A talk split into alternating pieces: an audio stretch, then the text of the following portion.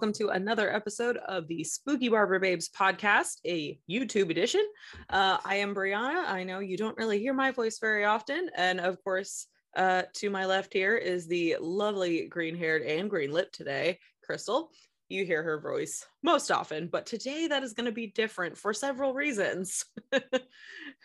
so, I have been quarantining for the last week because of COVID yay. Um if you guys listen to any of the episodes that we've put out um the beginning of this year my voice was sounding really crappy. I thought it was just you know cold weather whatever. Um various winter things. The the usual. But uh nope my house was infected with covid. So with me being on quarantine and half dying to hacking up a lung which again i will not wish this on my worst enemy um I'm going to conserve my voice so y'all don't hear me hacking up a lung. Um, and you know, for those of you that are actually watching this, if you see me just practically like fall off and just just just ignore me, I'm hacking up a lung. I've muted myself. I'm going to try say, at my least best. Discussed ahead of time that she will attempt to, in, in all her power to mute ahead of time. Yeah, it's to avoid the editing fiasco that would be. It sucks. Like that's why I, I, feel so bad and I want to apologize. Like I know I was like, oh yeah, I'm gonna put this out, I'm gonna put that on, I'm gonna put this out. I am I've been a couch potato for the last week. It should also be put out there that despite COVID quarantining or not, um, in real life we both work full time. So, you know, there is that. Uh, so that is yeah. why we haven't really put out any YouTube version since like October because, girl, we did a lot in October and we need to like have a legitimate non-recorded Zoom session to calendar September and October. So then that way we're not going crazy. People. So today we are discussing the ever so infamous case of Jodi Arias and Travis Alexander. Now, if you have not heard of this case, you've been living crazy. under a rock. Fair warning graphic details, a lot of sexual stuff involved uh, when it comes to their case. Um, if you do any kind of watching of the documentaries and stuff like that, there are two documentaries and one lifetime movie, which for a lifetime movie, it's not bad. It's not good, but it's not bad. Like there's a few details changed here and there, but for the most part, they do an okay job of portraying kind of what her like craziness level was um as well as their relationship and some of the main details and this that and the third but the other well and then the main documentary that i kind of actually just recently watched is very neutral whereas the other one is more like basically painting her in a very good light. Which which one's that? Because I know the one on Discovery Plus. It seemed there's two neutral. that use the exact same image. So, okay. like, if you look up Jodi Arias on Discovery Plus, there's three things that come up. The first one is the three parts documentary. The middle one is the Lifetime movie, and then the one all the way to the right is the one that's like her lead um defense attorney. Like, she couldn't hurt a fly. Oh, I think that's the one yeah. that I'd seen because that one came out what 2020. I don't know something. But yeah, so you'll learn there's a lot of details here and there. Um, I think people find this case so frustrating just because of Jodi as a person. Uh, she very much mirrors a lot of uh, Casey Anthony, Ted Bundy, even vibes, um, just in her overall confidence in herself, which isn't a bad thing but it also didn't help her in the long run either. Um, so I think that's ultimately why I think this case is so frustrating to a lot of people, just because she was just so adamant that, like, oh, I'm not going to spend a day in prison. I was going to say another thing that kind of frustrated people was that, I mean, I mean, you got to think about it. It almost took 10 years to put her away. Yeah. Yeah. Because the overall murder yeah this like the, there's going to be a lot of kind of year details here and there that are going to get a little confusing because the mm-hmm. overall murder happened in 2008 so her and i krystal and i were 18 we were graduating we were gra- actually actually when he was murdered we uh we had both probably were graduating yeah we were pretty much like right around high school graduation Yeah. Um, but the overall trial aspect wasn't until well, the first initial trial aspect wasn't until 2013. So Mhm. why it took that five year gap, I think it's just it's I mean, it's up in the air. It's how the judicial system works, I guess. But yeah, so but before we get into the Jodi Arias Travis Alexander case, uh, we will take a quick ad break. All right, so first things first, I'm going to start with the victim in this case just because he is ultimately the main the one that we really want to give some light to here. So Travis Alexander was born July 28th, 1977. Oddly enough, the day before someone over here, which is Well, the odd. day we'll get into that later. And years before. Yeah, several years was not before. he was one of eight siblings. His parents were meth addicts and would often leave him and his siblings alone for days at a time, often without food and means to fend for themselves. Uh, so as Travis got older, he and his siblings were taken in by his grandparents in Riverside, California. His grandparents were heavily involved in the Mormon church. And as he was growing up, Travis adapted that as part of his lifestyle. He enjoyed growing up with a stable community of church driven people. And one of the rites of passage of Mormons is to go on a two year mission once they turn 18. So after compl- uh, Travis completed his two year mission in Denver, he returned to California where he became an employee of a company called Prepaid Legal Services, which is a market like a multi-level marketing company. So basically, they provide clients with various legal services for varying levels of yearly fees, but then they also recruit people to work underneath of them and recruit other salespeople as well. So you basically make more money the more people you recruit and so on and so like forth. Pyramid scheme. Yeah, otherwise known as a pyramid scheme. so, this company was also heavily Mormon based in terms of its employees because, as Mormon missionaries, they're used to recruiting people and getting people to join. So, an MLM career concept is pretty much perfect uh, because it's pretty much fairly similar. All right. So in 2004, Travis would later move to Mesa, Arizona, which is also a very Mormon based community. Um, it's actually the largest Mormon based community next to Salt Lake City, Utah. So Travis made a lot of friends working for prepaid legal services as long as as well as within the Mormon church, uh, since that was largely part of that community. So by the time Travis was 29, he was doing really well for himself. He was good looking. He had a lot of friends. He owned a home. Uh, he rented two rooms out to friends in that home. Uh, he was writing a blog basically about his rough upbringing and how he overcame it and became really successful. Uh, he was very charismatic, loved public speaking, loved making people laugh. He was definitely kind of a life of the party type of guy. And he was basically at a point that he wanted to meet the one and kind of settle down and meet his future wife. So, when you're involved in the Mormon church, obviously, when you're looking for your future partner, you'd probably want your future partner to be Mormon as well, uh, so that you share kind of the same values. So, it's important to mention that within the Mormon religion, the law of chastity is a huge part of the belief system that sex is only to be had between a husband and a wife. So absolutely no premarital sex like is allowed at all. Um, well, Travis had a very hidden sex life. He was described as a very sexual person. He had to hide a pretty much a large part of his life from his friends in the Mor- Mormon community, and he wanted them all to pretty much believe that he was a virgin. Only a very, very close friend of his really kind of knew the truth, mostly just because he confided in him. So You think the roommates would have known too? You'd think Just so. saying. You'd think so. They probably did know, to be honest with you. They probably were just like, oh, Yeah. It's just kind of one of those like, we're, we're, we're just not going to touch on that. Yeah. So getting into uh, the, the reason we're all here. Jodi Arias was born July 9th, two days after my birthday. oh, I know. why didn't I make that connection sooner? but she was Oh. born in 1980 in Eureka, California. She was born to an otherwise middle class family to Sandy and Bill Arias, and her father owned a restaurant in town.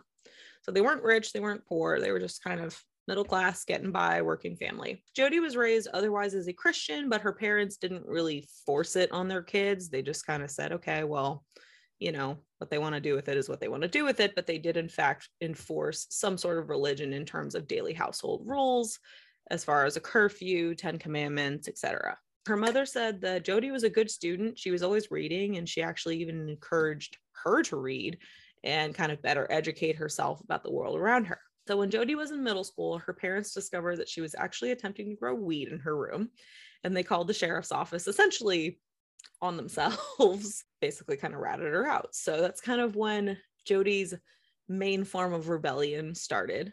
Jodi claims that her childhood, starting around the age of seven, was marked with child abuse and how she uh, and her siblings were beaten with wooden spoons and belts and shoved into pianos. And her parents deny any of this. Her mother's Didn't even the siblings deny it too? yeah, and her mother's even said she has no idea where she got this idea that her childhood was so rough because it's not true. So basically, when Jodi was around dating age, she pretty much always had a boyfriend. She would pretty much go from guy to guy in between with really no breaks in between. She was kind of boy crazy. So Jodi went to Eureka Union High School until she dropped out in the 11th grade to, and pretty much just earned her GED. It was around that time that she basically took an interest in photography. She enjoyed taking pictures of everything, which is ironic when it comes to this case. And as we'll find out later on, uh, she always had a camera with her, and she really felt like she was developing an eye to potentially do photography as a career. Well, in 2001, Jodi moved to Palm Desert, where she started working for Montana Inn and Spa as a waitress. And she got involved with a guy named Daryl Brewer, who was the resort's food and beverage manager. So she quickly began spending a lot of time with Daryl and his son from her previous marriage. They even bought a house together. And the more that the relationship went out, went on, Jodi realized that the future with Daryl wasn't exactly what she wanted. Despite being great with the son she already had, she wanted kids of her own. And Daryl being older and previously married, it was kind of looking that that wasn't really a possibility for the future of their relationship. So around this time, Jodi and Daryl also started to have some financial issues.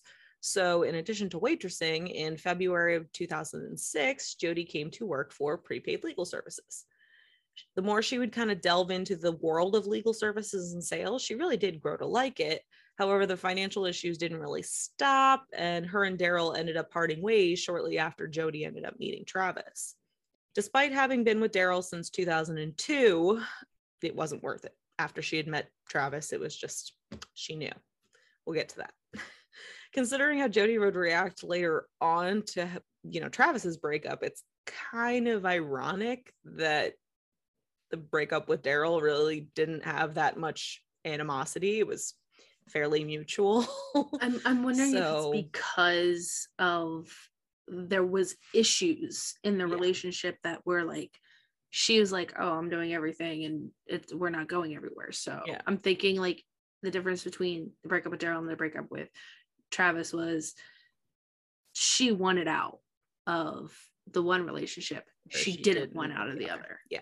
So in September of 2006, Jodi and Travis happened to attend the same convention held by Prepaid Legal Services in Las Vegas.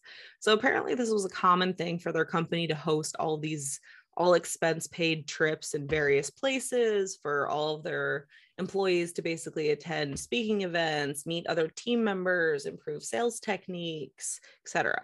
So different articles say different things about how they actually met, but the most common thing that is told is that the first night of the conference there's a big company banquet and then all the executives are given two tickets well most of the executives bring their spouses but travis being single he was set up with jodi through mutual friends as someone that they had just recruited and they thought that they, they would hit it off. So it's said that all who were with them that night could basically see that they had an instant connection and they just basically sat and talked all night. They were really smitten with one another. So travis's biggest problem with jodi um, in terms of forming a relationship aside from living in different cities, different states, was that she just wasn't a Mormon. So when the convention was over, Jodi went back to California and Travis went back to Arizona. They stayed in touch and they would talk daily, but around it was around this time that Travis began to give Jodi some information about joining the Mormon church. Jodi had apparently showed interest in it on her own, but it wasn't really something that Travis forced on her. It was assumed that she had kind of showed interest in it mostly just because of the people that she worked with with PPL, mostly being Mormon. Obviously, she's around it a lot. So probably a curiosity was there in general. But on November 26, 2006, Jodi was actually baptized into the Church of Jesus Christ of Latter day Saints with Travis as her sponsor. So shortly after, Travis and Jodi made their relationship essentially official because they could be an open couple. So, as we mentioned before, in the Mormon faith, having sex before marriage is a big no no. Well, Travis and Jodi were definitely not following that. they definitely had a very serious sexual relationship. And because they lived in different states, they would often they would often travel to halfway points or to different cities to spend time with each other, as well as have a lot of sex under the radar. I mean, I was gonna jokingly say, you know, the conference, what happens in Vegas stays in Vegas, kind of thing. I mean, they probably hooked up that night. They probably hooked up the night of the banquet, and oh, probably, probably, probably every consecutive night that they probably. were there for.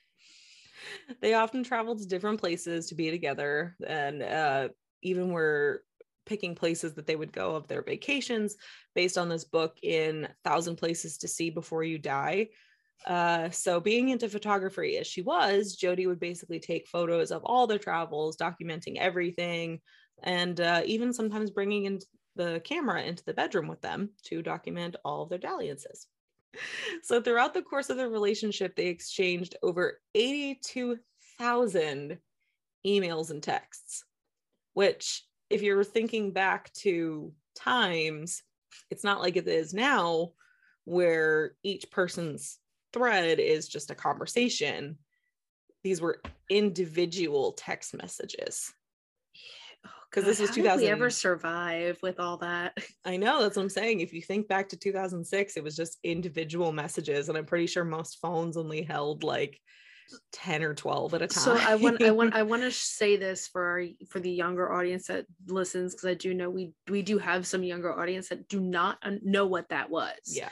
So in hindsight, when you send a text now, you can just click into that conversation. Like you know how if your conversation list, it, you know, when you go back out of the message, it shows you like everyone you've texted, but they each have like their own individual like little clicky box. You click yeah. in and they go into it like a normal chat.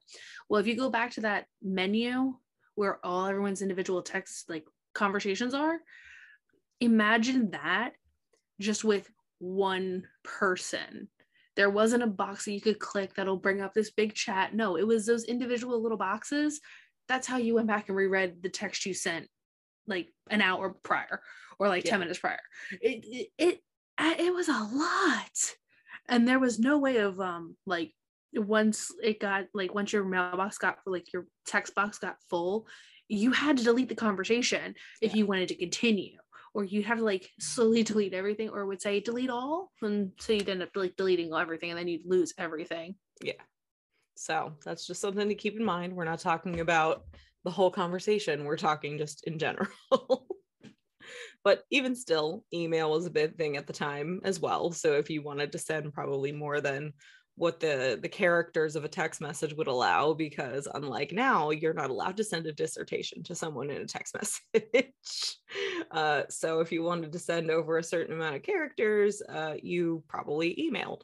There was im i guess then too but you know that's not part of it but even but even then with with with uh im and stuff it it wasn't private i mean no. anybody anybody could have hacked your shit and it was so oh, much yeah. easier to hack stuff back then than it is now yeah so one of their phone calls was even recorded and submitted into evidence for the case and used by the defense team and played in front of the entire court. And it was a serious phone sex conversation.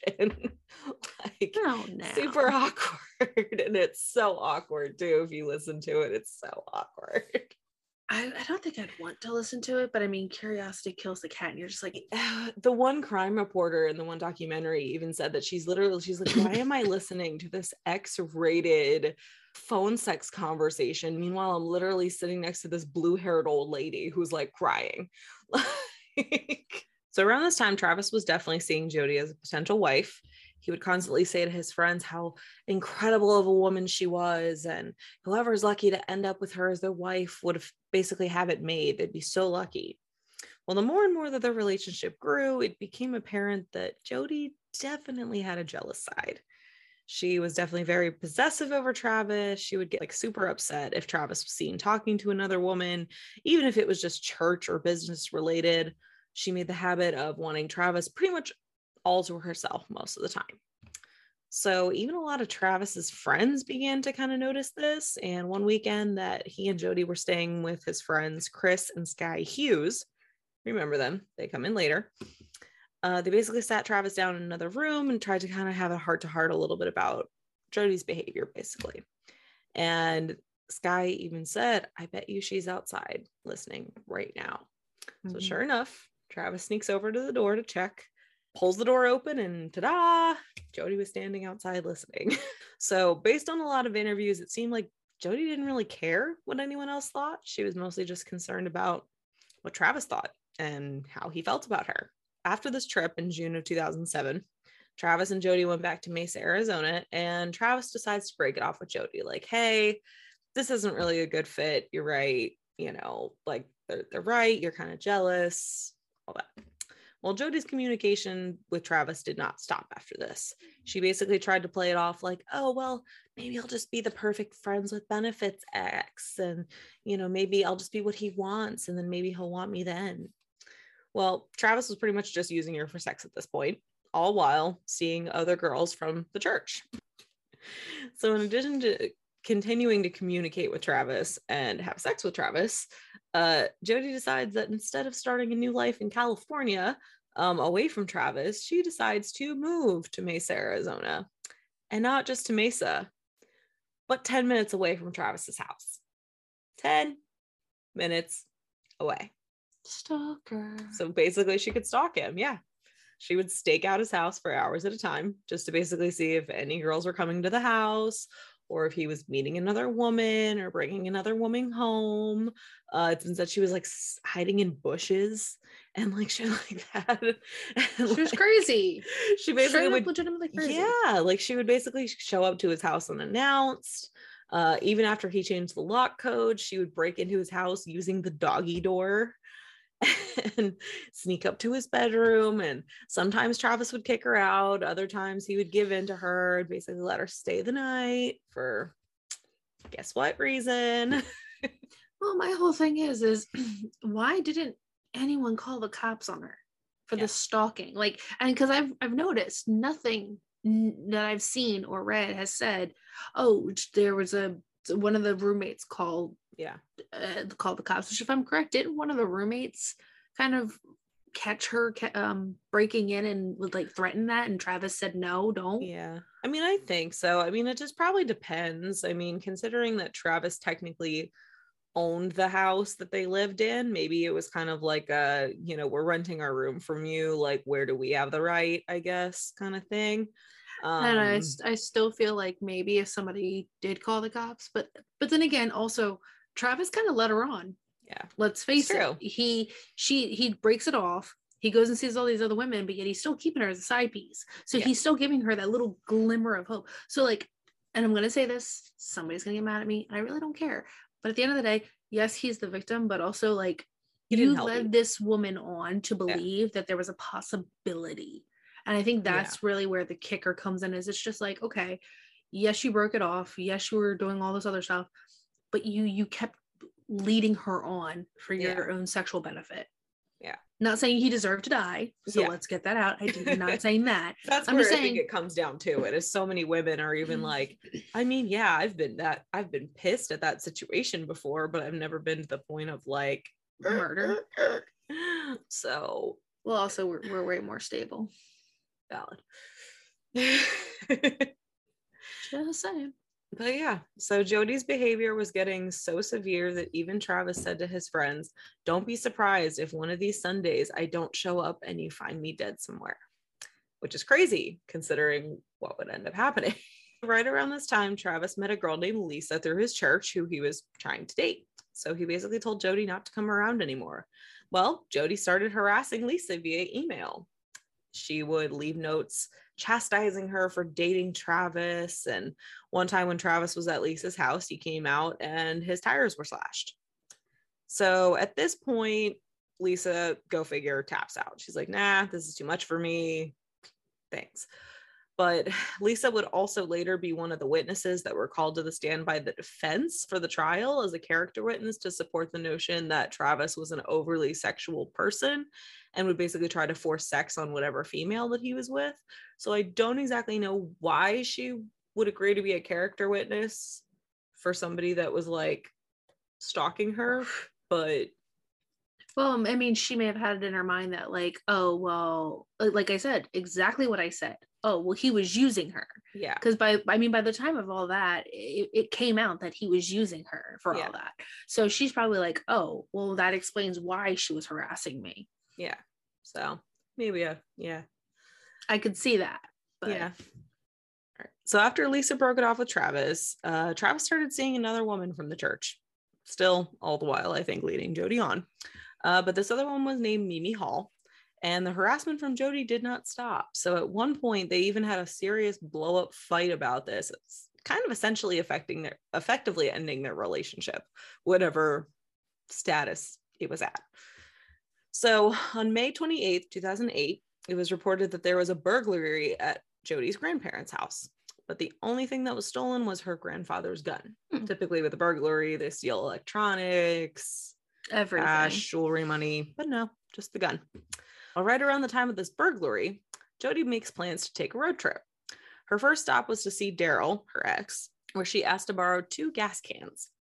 She would also be going to a PPL convention in Salt Lake City, and she would also be meeting up with Ryan Burns, who was kind of a new love interest as well, but that part was not exactly important in the story. It was just kind of there. pretty, pretty sure she used him. Yeah. It's just kind of a make Travis jealous thing. Yeah. Yeah. Well, the entire time that she was driving to Utah, Jodi's phone was turned off. She claims that it died, but it comes in later why it was turned off. Now, also keep in mind, too, this was the time of the flip phone. So it was that little, uh, I'm pretty sure you had to pinch the things in in order to plug it into the bottom of your phone. And I don't even think it was USB at the time. I'm pretty sure it was like you actually had to plug it into the wall. there Plug might have been a USB the, charger uh, at the time, like one or two, but Very few. If, I, if anything, it might have been Yeah. um the like if in the cars they have the uh, cigarette outlets with like Yeah. the bungee cord type thing. yeah. That might have been the, the most, but not and all cars had well cigarette most lighters. cars did not have USBs at this time. So Yeah. might have been the cigarette lighter phone charger. and even those, yeah, and I'm Yeah. about to say even those weren't even. Uh, cars were phasing them out around 2008. Yeah. Well, I think they started calling them like the power ports. You know what I Mhm. mean? Because it was essentially the same thing. It was just instead of a cigarette lighter, it was a power port. About to say, I think in um, I want to say 2006, 2007, they actually stopped putting cigarette lighters in because for those of you that don't know what the hell we're talking about, if you go out into your car, you'll see a little like circle little thing with like um a cover that you can pop off, Mhm. and you can stick the charger into that, or you can stick something into it to give it power. Well, back in the day, those were actually instead of being a cover, there used to be a little piece that you could put inside of it, and you would press it down, and it would heat up, And, and you it would when you essentially light out, a and you could light it. a cigarette with it, but it was flameless. That's what ended up for turn getting turned into these charging ports. For those of you that are like cigarette lighter, what the hell's that? Yeah. Well, there you go. Yeah. I feel like I have to. There's so much explaining to It's do about past because it's a different time. so, well, on this road trip, Jodi calls Travis's phone and leaves him a long, rambling voicemail talking about their upcoming travel plans for them to meet up. And this will come in later. So just remember that. Well, around this time, Travis was supposed to be getting ready to go on another work trip through pre- prepaid legal services to Cancun. He was supposed to be leaving June 9th, and he was supposed to be taking Mimi to Cancun as his date. But she was getting really worried because she hadn't heard from him in several days. You'd think with getting ready for a big trip like that, you'd be talking about it every day, planning out what you're going to do, kind of talking about an itinerary. She hadn't heard from him. Um, none of really his other close friends uh, involved in PPL had heard from him either. So Mimi goes to Travis's house, and there's uh, four other friends. I believe there was actually two, well, three other friends that showed up, and then the roommate kind of joined them.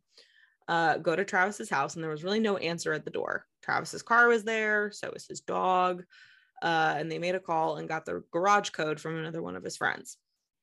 Well, they entered the house through the garage. It was kind of one of those garages that you go through the house and you essentially enter through the laundry room. Um, I had an ex that had a house that was like this. It's a fairly common design. Um, so you enter through the laundry room, and then there's another door that leads you into the main part of the house, probably a living room or a bonus room or something like that. Well, the second that they entered the house, they could smell something awful. And initially, when they walked in, they thought it was like the dog, that the dog had gone to the bathroom somewhere or something. But it turns out that one of his roommates was, in fact, home, but he was in his room watching a movie. So that's why he didn't hear the doorbell. So his friend started to talk to the roommates about when the last time he had seen Travis, and neither, you know, really neither one of the roommates could provide an answer.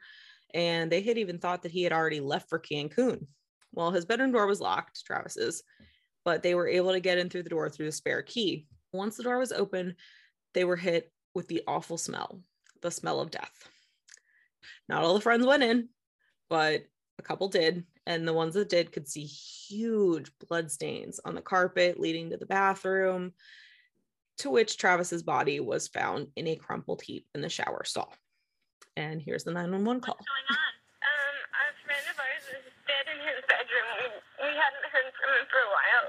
We think he's dead. His roommate just went in there and, and said there's lots of blood. I didn't go in, but I, I can give you the phone to someone who went in there. Can, yes, please. Can you?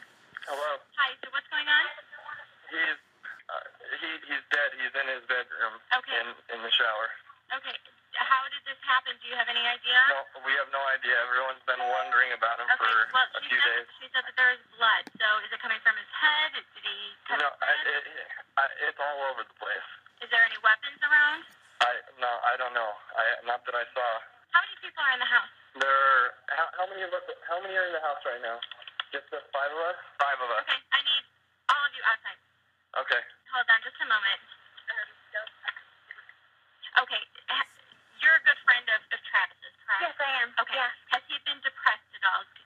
Thinking about Yeah. committing suicide? Anything like that? I I don't think he's been thinking he committed suicide. He's been really depressed because he uh, broke up with this girl, and he was all upset about that. But I I don't think he would actually kill himself over that. Has he been threatened by anyone recently? Yes, he has. He has a he has an ex girlfriend that's been bothering him and and um following him and slashing tires and things like that. And do you know the ex-girlfriend's name? Um um. Do you remember? Yeah. What's what's his ex girlfriend's name? Ask Taylor. And do you know if he's ever reported it to the police? Um, her, his her name is Jodi. Um, I don't know if he's ever reported. Hold on. Yeah, ask her if he's ever reported Jodi to the police, like if Travis did. No, he hasn't reported anything about Jodi's behavior. Okay, and you guys left the roommate. When was the last time he saw Travis? Was it three days ago? Um, Zach, uh, you guys, when was the last time you guys saw Zach? Like, I mean Travis. They want to know. That's from the roommate. Last time I saw him was what last Thursday or Friday? The last time I remember seeing him was last Thursday. When when was that? Um, uh, uh, Mimi saw him last Tuesday, or, or last Monday. She talked to him last Monday. Okay. And everyone is out of the house. There's no one else in the house. No, no one's in the house. And what is your name? My name is Michelle. Um, I I need to ask a friend something. Here, I'm giving the phone to Mimi. Okay. Um. Hi. Hi. She's his business partner. Okay. And this is okay. The tub is in his bedroom. Yeah, and I guess um, I didn't go in, but from what I heard, his roommate went in. There's blood in his bedroom behind the door, uh, and probably, and then he said it's all over. And then they went in the bathroom and he's in his shower. I hope my phone doesn't die. I'm on like one bar of battery. Okay. Well, I'm, I'm just gonna keep you on the phone until officers arrive. Either officers or paramedics arrive. Okay. Okay, I think I can hear the sirens now. So you can hear from the 911 call, they're all kind of in complete shock. None of them really know how to respond. It becomes kind of pretty apparent that all the friends are very, very quick to pin it on Jodi. Uh, even the friends that they were staying with, uh, when she caught them listening, when they heard the news, one friend said Jodi did it. Well, the Mesa police and the paramedics arrive on the scene, as well as lead, lead investigator Esteban Flores and Maricopa County District Attorney Juan Martinez. He also comes into it later on as well. Travis's body was removed from the scene for analysis, where they did hair samples, fingerprinting, etc. He'd been stabbed 29 times. His throat was cut ear to ear to the point that he was almost decapitated, and he had been shot in the head. It was determined by the coroners that Travis's Travis was murdered on June 4th, 2008. Travis's body had been in that state for almost four days prior to being found, and it was said that he was so discolored and had even started to mummify. And out of curiosity, Krystal and I have already seen those photos, and they, they're not cute. They're they're not um, cute. We won't put them. We for obvious reasons, we're not going to put that particular photo in, but there's less uh demonetizing photos that are out there. If you guys follow us on Instagram or Facebook, um, uh, actually, if you go through the photos that I put up, there is a photo of what the bathroom sink it um looks like, Yeah. and that kind of like will give you a heads up of like how much blood was. and those will be there. inserted in here as well because those are fairly tame enough that those are fine for youtube but definitely not ones of like actual body and whatnot yeah Yeah, we We're we we made the mistake of looking that up don't yeah. last year when we were talking about doing this episode, and we were just like, "Oh, you can find everything." Yeah. Um, the I corner. mean, you can find it if you're really that curious. You can find it. Don't say we didn't warn you. yeah i i wouldn't do it um but there's a picture um that and it will brandon's gonna put it up but there there is the final living photo yeah. of travis alexander on our instagram page and it looks so sad and angry all at the Yeah. same time And we'll, so throughout the crime scene investigation of the house, uh, the, they opened the washing machine where they found a load of towels as well as a camera. Whoever had started this load of wash uh, basically intended on destroying the camera. Well, the SD card was still in the camera. and for those that don't know, it might take some work, but even after being submerged in water, something about the magnet can be restored in SD cards. And that ends up being the smoking gun of this case is that they were able to restore that SD card. Why wouldn't she take it with her? because she wasn't smart No, she was not. Like, let me just destroy the camera. Camera won't work. It's fine. i don't think she realized um like in the panic Yeah. to grab it No. Like, let's just throw all the bloody towels in the washing machine. But I mean, like, why wouldn't you just take the camera with you? Yeah. Like, why leave it there? It doesn't matter what you do. I mean, it, it's it's not like now. I mean, I don't know.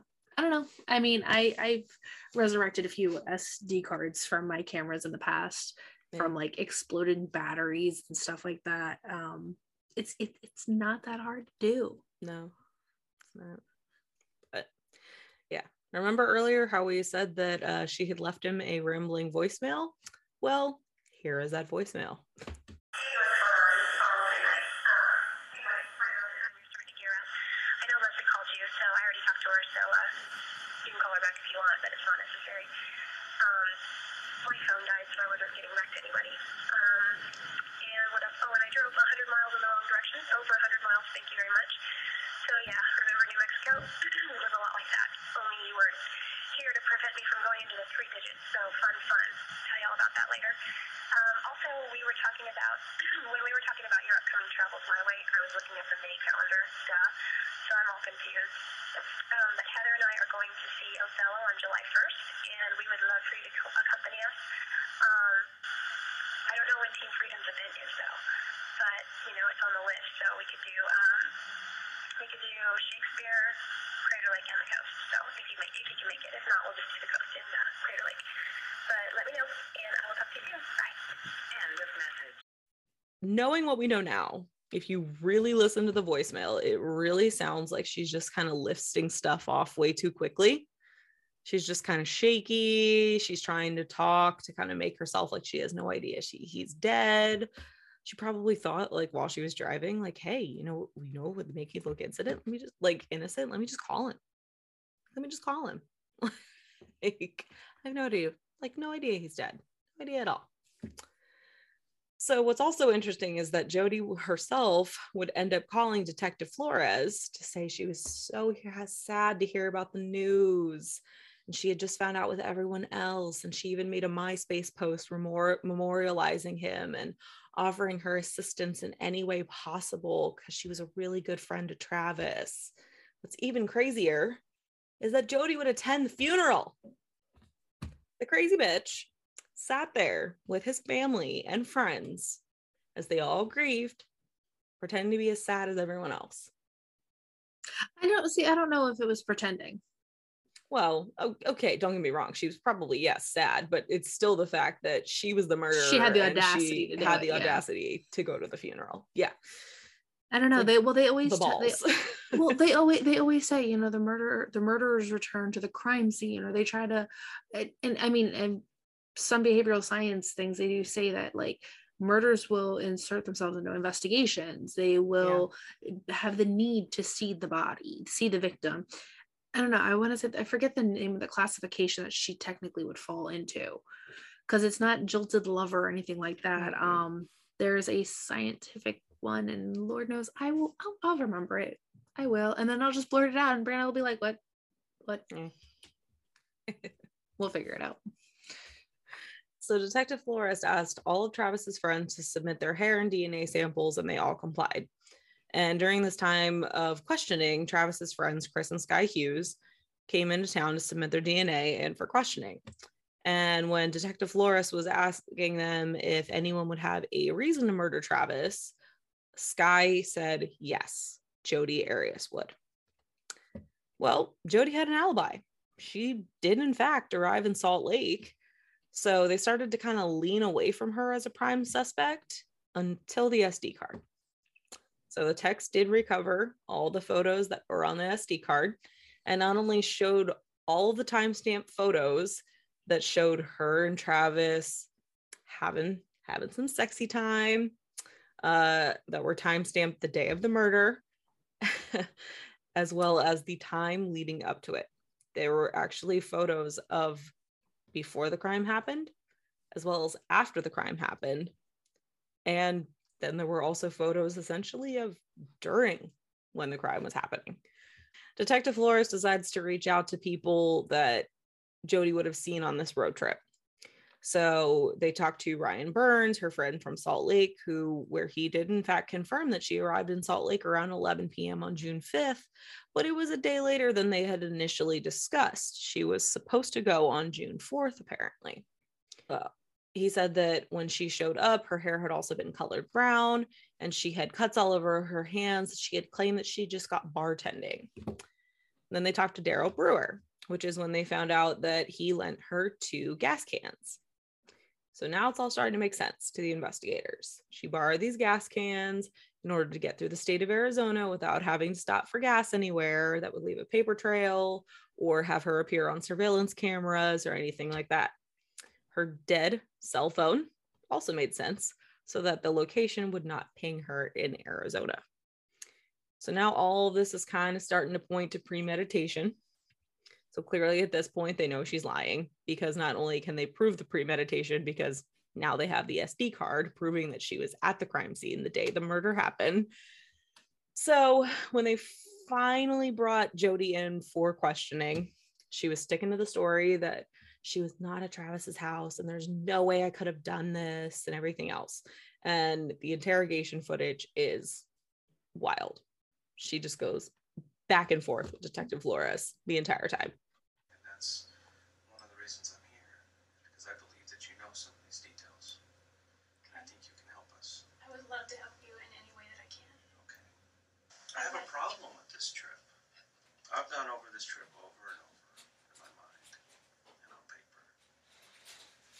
And even if there's still 20 some odd hours, even if you pulled over to sleep a couple of times, Oh, did I tell you that I got stranded?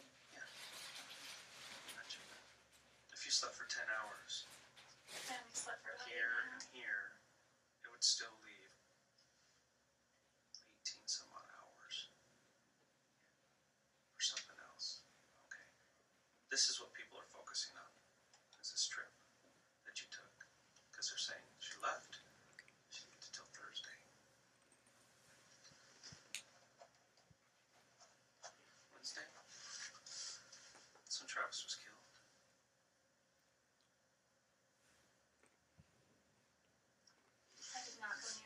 Isn't there?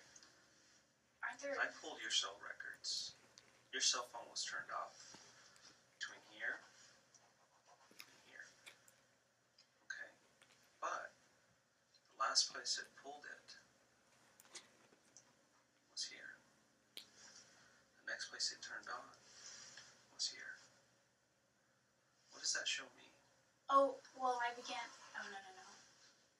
Is there plenty of time for you to do that? Believe that you had come to visit Travis? Yes. I truly believe it. Did you have the opportunity? Yes. You were traveling alone. There's no other witnesses. Your phone just happened to turn off from here to here. Well, I didn't turn it off physically, but it died.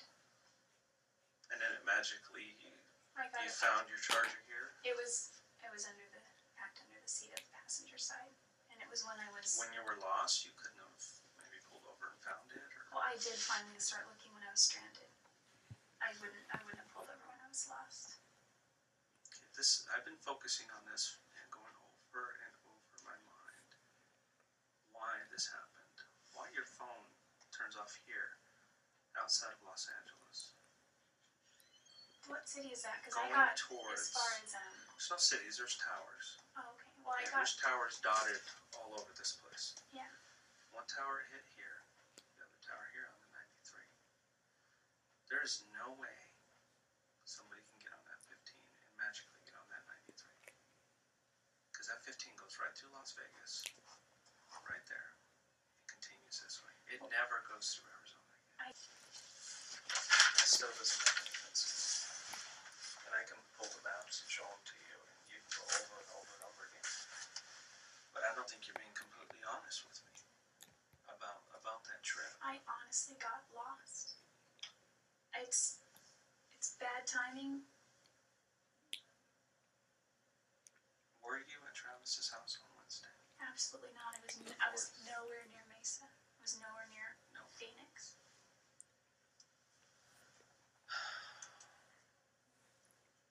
I wasn't even close to him.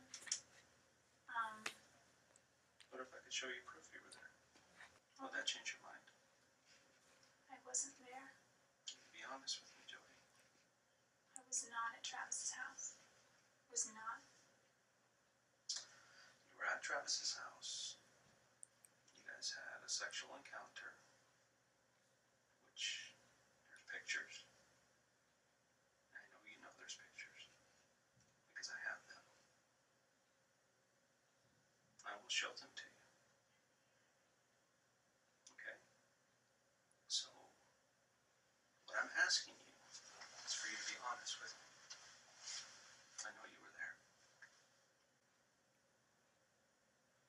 Are you sure those pictures aren't from another time? Positive.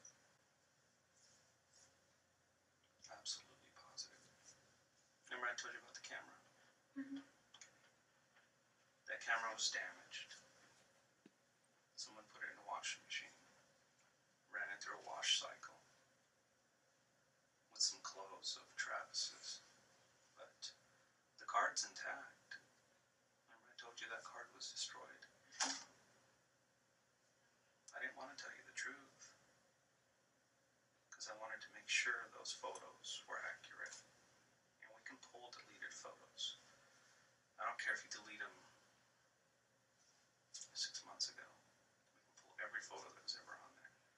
Pull the little pixels together.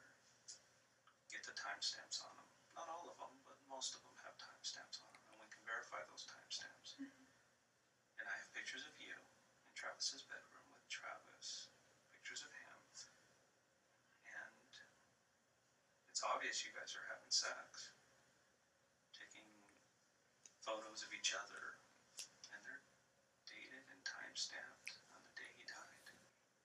You were there. Quit playing this game. It's time for you to just come out and, I and didn't tell me. know. I am. I did not hurt Travis.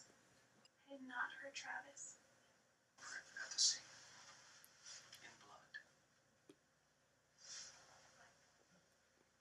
What's going on there?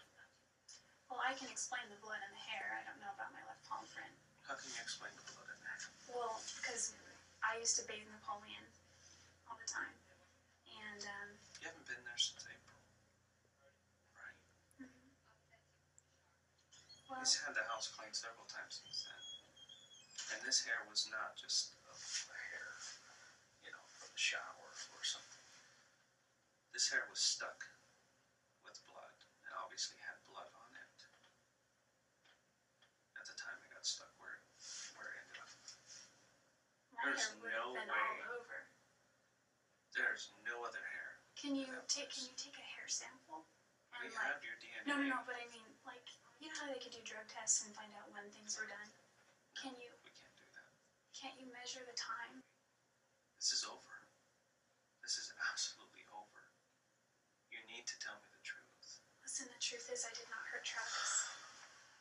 Kate, after Detective Flores essentially tells her, like, look, this is over for you. I need you to tell me the truth because one way or another, you're under arrest. So reads her rights, and she does, in fact, get arrested for the murder of Travis, Travis Alexander. So first of all, before before they do any of that, uh, he leaves. Well, before he leaves the room, she actually asks, uh, "Well, before I get booked, can I can I like put some makeup on? Can I clean myself up first? Yeah, Because I think even the even the one other investigator was like, I've never seen anyone ask how her how their hair was before taking a booking photo before. and you even see in her booking photo, she's just mm, like, just got this like cocky little grin. But yeah, they left her in the interrogation room alone uh, for quite some time. Some say that it was like a half an hour. Some say it was like couple hours, kind of up in the air because everything's kind of time elapsed. But it just the footage is just so bizarre.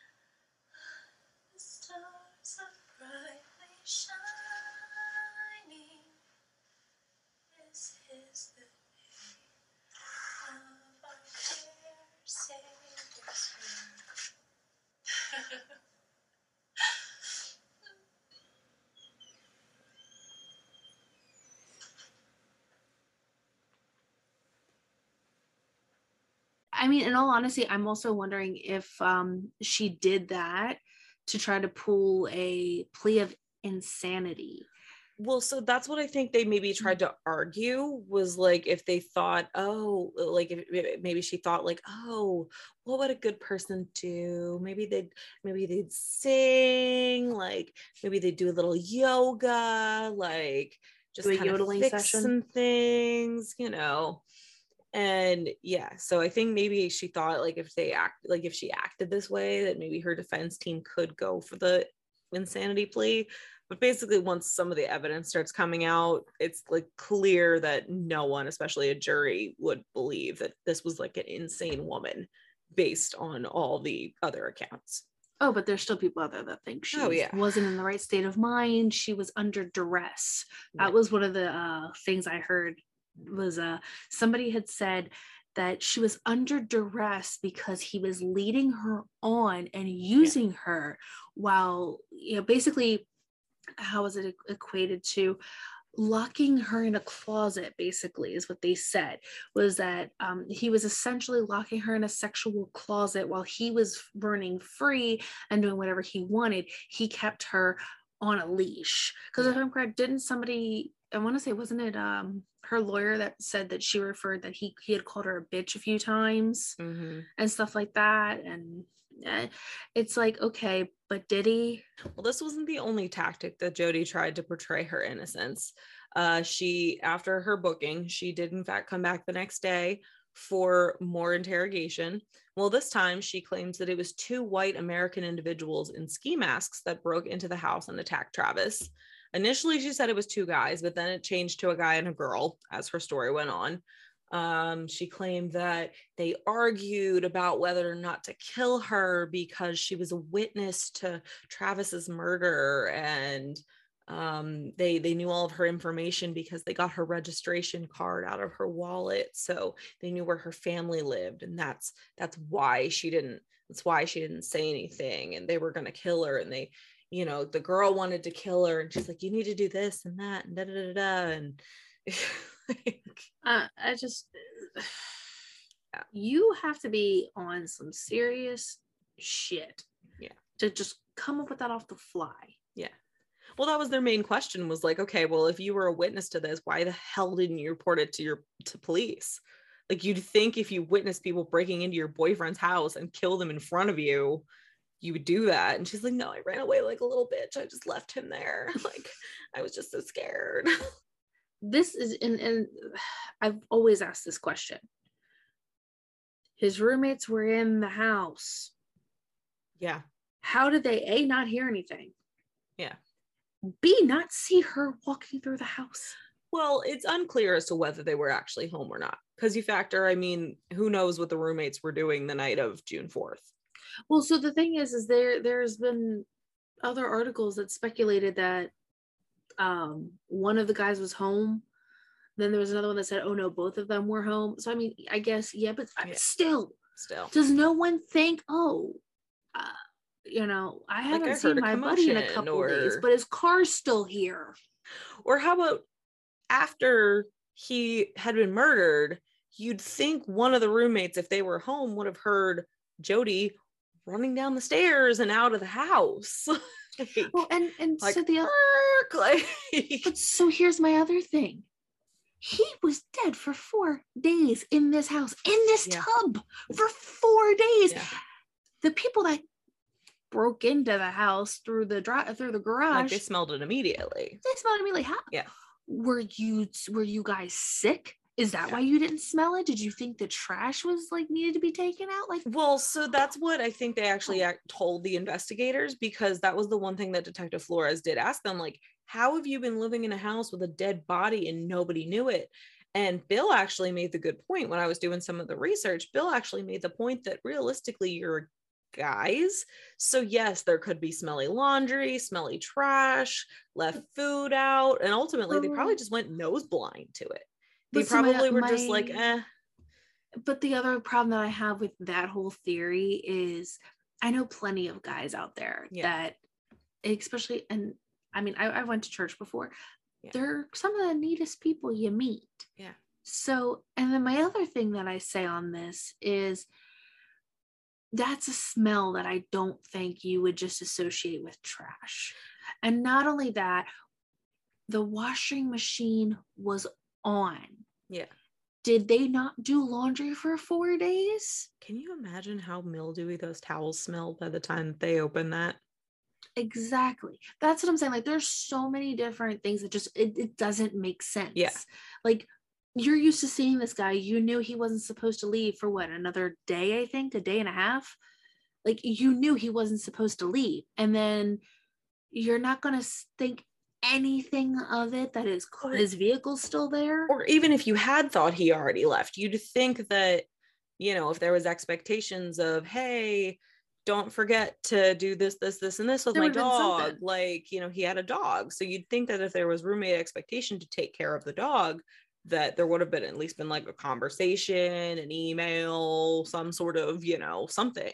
Because I know like my lie. mom, when like when my parents go out, like would go out of town and I'd be looking after their cats, even though I had done it hundreds of times, my mom would still print out like a daily, like, hey, don't forget this, don't forget that, you know um, and some sort of an itinerary. So then that way it's like, oh, okay, this is roughly what time they're going to be back on whatever. But like, but but but even so, like my brain still goes, okay, what were the two of you doing Yeah. That you didn't realize your best friend Slash has landlord. yes has been missing? Yeah. So I, I there's there's too much in my brain that just it doesn't make sense and it, i've always had that it doesn't make sense like okay were you high I mean, it's a mm-hmm. possibility. There's always Th- that. there's a very Well, good the, possibility The one roommate that was watching um the movie, it was a known thing that he had a girlfriend. So he could have been at the girlfriend's house. It's not, you know. but see but that's my other thing that's my other thing no woman is going to walk into a house smell, smelling that shit and not go oh and my god what, what the is hell is that? Yeah. and and go investigate yeah.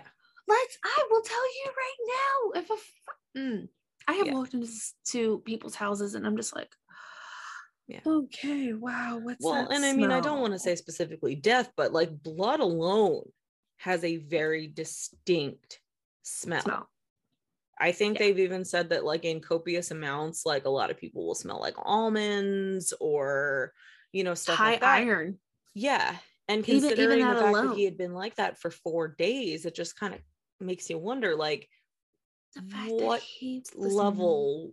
Yeah, the fact that he was mummifying though yeah. That So, musty disgusting smell you can't tell me that shit didn't get into the vents and things Yeah. like that but also well didn't they say that like the water was still running at one point see, I, I've seen articles that said that it was. I've seen articles that say that it wasn't. Um, I've seen articles where it said that she initially put him in the um shower to rinse him off, like Yeah. after the fact. So I- yeah, that's the I mean, other thing is if the shower the- was running, you'd think you would have noticed, hey, why the hell is the shower running for four Well, days? and there'd be no hot water but That like so my too. my, So my I'm gonna probably thinking, go with the notion that chances are the water was shut off because I feel like if that were the case, they probably would have done it sooner. Because if there were no. I mean, let's or they may not have showered their own selves yeah, just saying Yeah. well my other my other thing about it is like so he was mummifying Yeah. or like beginning to mummify he had such dis- horrible discoloration i don't think that comes from just lying out to dry Yeah. I, there had to be some type of like humidity in there that was keeping him yeah, because I mean, at the end of the day, you get out of the shower. If you don't towel dry, it takes what, you know, slightly a little longer. yeah, But I mean, I don't know anybody that doesn't towel dry to get out. But I mean, I'm not going to assume. I'm not going to assume. Yeah. But either way, like I, I don't see you staying wet yeah, for four days. yeah, It, it- I don't know. A, a lot of circumstances surrounding those four days just it Yeah. begs a lot of question. and I think that's kind of like the one plot hole that I think frustrates a lot of people. Um, because in when I was doing research on this, like that was the one thing that really just kind of like it's like, yeah, why wouldn't they have at least, you know, questioned XYZ?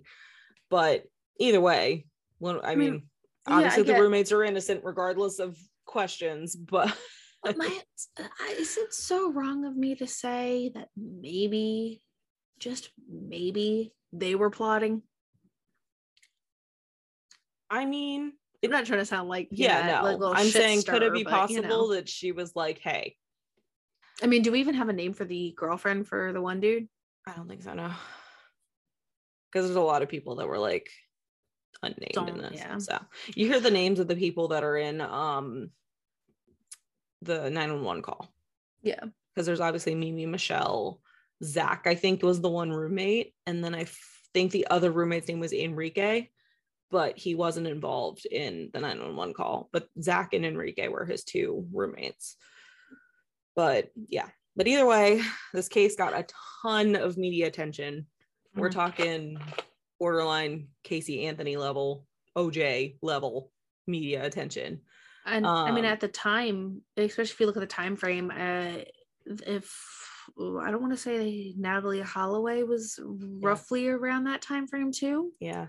So it, it's not like this was something that was unheard of, but it's just like No, but I don't think because it was the I don't think it was the gruesomeness of the case. I think it was because ultimately it was a woman that was a brunt of the investigation. It wasn't a man attacking a woman, it was a woman attacking a man. And that wasn't a common thing. Not that it's a common thing now, let's be honest. It's still usually the latter. Um, which is unfortunate when it comes to true crime. But and and it does suck because you do see a lot of crimes where they like they'll call Jodi a serial killer and you're just like no, No. honey she's not a serial killer means more than she's one. just a killer who garnered media attention exactly because of the reason you said it's not because oh it, it- it's gruesome it was horrible yes it was Mhm. gruesome yes it was horrible but it's because it was a female and the fact that she wasn't showing remorse Yeah. And that's ultimately what it is is when she started doing press interviews she started telling more lies. Like even when a reporter asked her if he was abusive towards her ever and he she even said like we didn't fight. He lost his temper a few times but we were we were never fought and i never thought I, in my life that i would that my life would be in danger. And she even like told reporters that she didn't think uh, she would ever spend one day in prison just because she didn't think that uh, anyone would ever believe she was capable of doing anything because she just you know that's just how she was she was little Yeah. is how is, is she said she wasn't quote strong enough Mhm. to move him and she just speaks in this way that she just she she tries to be so educated and calm and like in control of her emotions and like definitely just makes her look like this strong collected woman and like you know so sure of herself which again confidence isn't a bad thing but you know who else had confidence ted freaking bundy i honestly And- wonder if she was mimicking him he was so confident that he defended himself in, in trial he's not the only person to ever do that either No, he's not. But the fact that it was just ironic because Ted Bundy was a lawyer. Like when it comes down to it, Yeah. out of anybody that's ever defended themselves, he was probably the most qualified one to do it. like yeah it's crazy, but it's true. We'll get into him at some point in a case. he's one that we might need to like segment Two-parter. Yeah. yeah because if not y'all, y'all y'all will lose your attention span with us and we know that so basically, when the trial finally began, again, murder happened in 2008. Trial started in January of 2013. Again, it's unclear exactly why it took this long because you factor that's a five year gap. So, mind you, she was in prison all this time. She was doing things to entertain herself because she was under the impression she was going to get out of jail. So she was doing all these interviews, you know, even Nancy Grace like would make fun of her. Like, yeah, fix your makeup before you answer questions about murdering your lover. Love Nancy Grace. But she's just a savage. That's why I love her. But like, yeah, and then she oh, she was in the um the Christmas singing competition in prison where she sang Oh Holy Night again. I think the thing was you'd win a, a Christmas dinner for your whole cell block if you won. So, you know, she's she's singing Oh Holy Night. Again, one of her favorites. So it's probably the only one she knows the words to probably. but yeah, so when the trial finally began, the prosecution's case was very clear. Juan Martinez, who was the lead prosecutor, and he had actually been to the scene, which is not common, I don't believe. Um, but since he was the state attorney, he was very much the lead prosecutor on this. which i have to question why did he go Again, I think it's because at the time he was the like the state attorney. So I don't state attorneys usually don't go to the crime scene the night of the discovery I'm pretty sure most DAs have some kind of hand in hand thing with law enforcement. I So maybe just because the brutality of the crime, they knew that there was going to be some sort of murder trial. So again, it's just speculation, but yeah it just it doesn't it doesn't make sense because i don't think any of the das showed up at like No. you know the richard ramirez yeah. Well, and once again, it'd be one thing if it was like 2009 that the trial had started, but this is a five year gap in between her oh getting arrested and when the trial initially started. So you'd think, like, at this point, he would have been like, okay, here's everything that I know. Here's my stack of paperwork. Yeah. especially if you were there since night one but my, my other biggest question is why five years. Is it because they didn't really have every concrete thing? Possibly. Or Was- maybe it took was that there long to get all the all the all the character witnesses and whatnot in terms of schedule. Could have been a thing know. too. I just i feel like mm, I don't know. Part of me goes was there another investigation done in those five years? Did somebody else kind of put some doubt that they had the wrong person and they had to like redo like re-go through the case because most of the murders we talk about their trials are relatively like like snappy bam bam snappy. bam. Yeah. It usually happens within a year um yeah, just like at least two the- years at the minimum but yeah. the brian Pennell case that that happened within a year. Yeah, the um charles cullen case that happened within about a year. Yeah. so it's it's like why take so long for just one murder. Yeah. not multi one. One Brian murder in Pennell. one state in one yeah. you know. Brian like obviously murdered ted bundy's took forever because it was multiple states. Exactly. But brian Pennell's happened in one state but there were like four or five murders something like that. I'm i talked about it before but yeah. it's up there was, it was multiple murders involving an entire task force here in the state of Delaware and his trial was within within the year. Yeah. It, like I think he was sentenced on the year mark of his death or the year mark of the um first killing. Same with uh Red Dog. He's another local Delaware guy who got caught for it was one murder but it happened within two counties. Like he murdered somebody here in Wilmington kidnapped the neighbor took her down to Smyrna and that's where he got caught was Yeah. driving from Smyrna back up to Wilmington. Yeah. so it, it, it's like but that trial also happened within a year of him getting caught. So what makes this one case this one murder take five years? Isn't there um what is it uh a right to a speedy trial? Yeah It- it's a law it's a federal law that is like oh okay so why didn't she get the speedy trial? Yeah and it really is i mean it doesn't just kind of makes you wonder yeah. It doesn't make sense. There's too many murders out there that Yeah. it, it just i'm sorry it, it casts again a lot the of frustration of the judicial system you know But yeah, the prosecution was arguing for the death penalty right away because that's what Travis's siblings wanted. It should be noted that at this point, Travis's parents had already passed. Both Travis's m- parents had passed away in, I believe, the late 90s. dad passed away in july of 97 Yeah. his mom was uh march of 05 Okay. So they were basically not involved at this point. That's partially why they were taken in by the grandparents was again, the parents had drug problems. So it was basically Travis's siblings that were considered the family that were working with the prosecution at this point. quote unquote next of kin Yeah, basically they were his next of kin. And also I believe um the sister in the one documentary that did a testimony talked about how the grandmother passed away before the selection of the first jury the grandmother that raised them.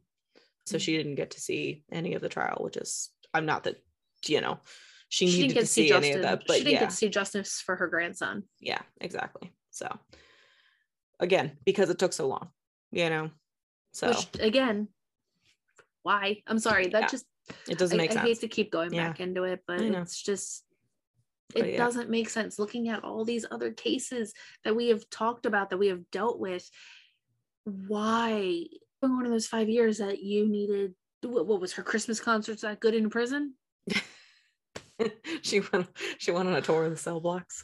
the doesn't make sense. again it was probably her and her defense team probably it was probably a situation similar to casey anthony like where she needed to figure out a defense lawyer that was actually willing to listen to her bullshit long enough to defend her No, But- didn't she get um her attorney wasn't that he wasn't um they weren't court appointed, right? I honestly don't know i know she worked with a female attorney and a male attorney um and the male think they- attorney i believe basically wrote a tell-all book saying that he basically like she just treated him like shit Yeah. and she would just never work with him and everything else. But then the I female lawyer, who was primarily her attorney, she would work with somehow. Yeah. But Because it's another female. And Yeah. if I'm correct, in the documentary, it was the female lawyer that was like, oh, she would never do this. Yeah. So It- she was like the only person that was, which here's my thing about some of these defense attorneys. You have to wonder do they actually genuinely believe them? Or do they basically say, look, you have to tell me a story that's semi believable enough that I can argue for a lesser sentence at minimum? Yeah. because like some of these like even with Casey like Jose Baez for Casey Anthony like you sit and you look at them you're like how the hell can you defend her Bigger question in is on that mind is not do they believe you? How are they going to sleep at night? Yeah. Because I guarantee you, they've told them, oh, yeah, no, I did it. Yeah. Guarantee you, if you want to keep, uh, we'll keep touching on Casey Anthony. Guarantee you, she told her defense attorney, oh, yeah, I did it. This is where she's at, but we're Yeah. not going to tell anybody. And uh, client privilege, he can't go to the cops and say anything. Like his hands are literally legally bound. So at the end of the day, it's like, okay, can you sleep at night knowing that you just def- you defended Yeah. someone like this? well there was a somebody whole other daughter? situation with Casey Anthony and Jose Baez that's like a whole different ballgame but Well, but I mean, with with anybody, like Yeah. how knowing they're guilty, like they admit it to you, Yeah. or just hearing the guilty verdict and then hearing them actually say it. Can you sleep at night if that person got out free, Yeah. knowing that they did something right, like they did something wrong? That's my biggest thing. Is like, I wanted to be a lawyer. A, I I like this too much. Mhm. B, I have an attitude problem. I would be held in contempt of court way too much. Yeah. And C, I couldn't defend someone like that. yeah I would say, nope, sorry. I don't care how much pay me. You can pay me like $50 million. I don't give a shit. Yeah. But yeah so basically the prosecution was going for premeditated first degree murder um in addition obviously to the death penalty but obviously one had to come before the other so the main thing that the medical examiner was on the stand to clarify was in what order were the attacks done because it was kind of unclear what truly was the first occurrence she be the type to shoot him and then just stab him out of anger and slit his throat for good measure or did she want him to suffer you know, was it a crime of passion? So did she stab him first, slit his throat, and then shoot him? And the medical examiner would later confirm that these, in fact, were the order that the attacks happened: the stabbing, the throat, and then the gun. It was a, it Um, was a it was an act of passion. I guarantee you that gun was was a last. I guarantee the gun was just the good measure. So basically, the medical examiner explained that the cause of death was excessive blood loss. And he also pointed out that Travis had defensive wounds, which point to him defending himself against her and not the other way around, which is important to note because some of the little tiny nicks and cuts and everything that Jodi Arias claimed to have had on her, that was really it. She didn't have any other defensive wounds, which later comes into one of the other stories that they try to spin when they're on the stand. She should just make a book of you know Yeah. how to come up with stories to get yourself out of Pretty much, murder. yeah. Just come up with a book. Here you go. Here's here's everything I did and it didn't work. So Yeah. don't use these. Yeah so the biggest thing, and as Krystal started to go into before, was the final photo of Travis alive, which of course we'll insert it over here. Um, is just kind of trying to figure out what exactly is going on behind his eyes. Is he posing, trying to be sexy? Like, did she have the knife in her hand or have the gun in her hand or something like that? Just, just kind of like show it to him and looks like trying to get a rise out of him initially. Or because I mean, I don't know. I view it as like he was posing, but his eyes are definitely just like nothing. I so don't think I don't think he was posing. I think she not that she caught him off guard. I think it was like a hey Travis. Like yeah, yeah. I think that's what it was. Like he had like he had water coming onto him, and that's Right. where you get that expression. I don't think it Yeah. was uh, the knife or the gun. I don't think it was any of that. I No. don't think it was. I, I mean, and I clearly, you know, she didn't walk out going, "Hey, Travis." No, no, Yeah. no, I it. think it was very much candid in the sense that, you know, she probably was trying to get like he was probably mid shower, like other than the posing, of course, that, you know, like he was Yeah. doing the photo, like the posing photos for. I think it was like a hey, look over here. Yeah, And that's when you would get that photo. But again, I it's think- unclear. I'm honestly wondering if his response in that photo is kind of what just made her go Yep. and like lose her shit. Yeah. Like she didn't get the reaction she wanted. Well, so Like- here's my thing though, because obviously the photos are happening before and after and like during. So obviously she had the knife in her hand at some point. Like it was with her. You know what I mean? Because think that photo, if that's the last photo of him be alive, she wouldn't take that photo and then be like, okay, hold on. Well, so you know, she could have said, you know, taken the photo and then put the camera down. yeah. And like, because I think, didn't they say like she got in the shower with him at one point and then Well, she got so- out? Who's to say that she didn't get out, you know, grab like a towel or something? Yeah. And then just well, see, that's anger. the thing. There's the burst photos that kind of come into play. That it's the question of how did they even get taken in the first place? Was it a timer? Did like the camera drop and like fall on the button? Was it a setting? Was it like a burst setting? So um, you, if you were to drop a camera, um, and I I, I have Yeah. uh, professional cameras, and I've worked with cameras since I was a kid. Um, if you were to drop, it would not have taken um that many pictures. Yeah. Not like how you would on your your phone. Um, if it would have dropped, it wouldn't have taken. It may have taken one photo, yeah. um unless she had a certain setting on her phone or like on her um camera that like if she clicked the button it would like go do do do do do do which there's a possibility but ye- i don't think if it would have fallen especially because um uh, of course I took camera's not down photography in college, and the camera that they gave us had a sport mode on it, and I Mhm. remember playing with that.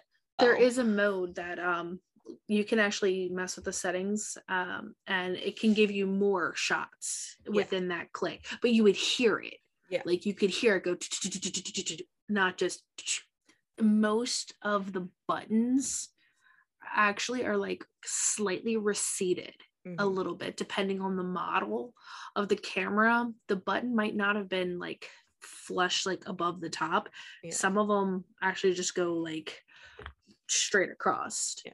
where like let's just say the phone's here like Yeah. if she was to drop it or if it was to fall it would have had to have fallen a certain way to Yeah. go from here to here Yeah.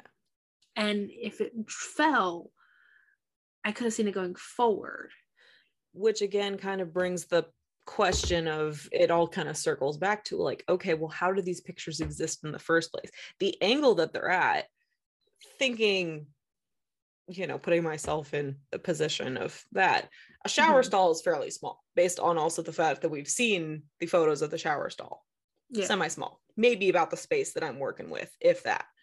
So when you're thinking about it, you wouldn't be holding it with the same kind of like you wouldn't even one handed, you wouldn't be holding a camera like perfectly, like one angle perfectly if you were actively stabbing someone stabbing somebody. So, and like thinking about it in that terms, maybe she did have a setting, like a random burst setting on it, and she's Yeah. holding it.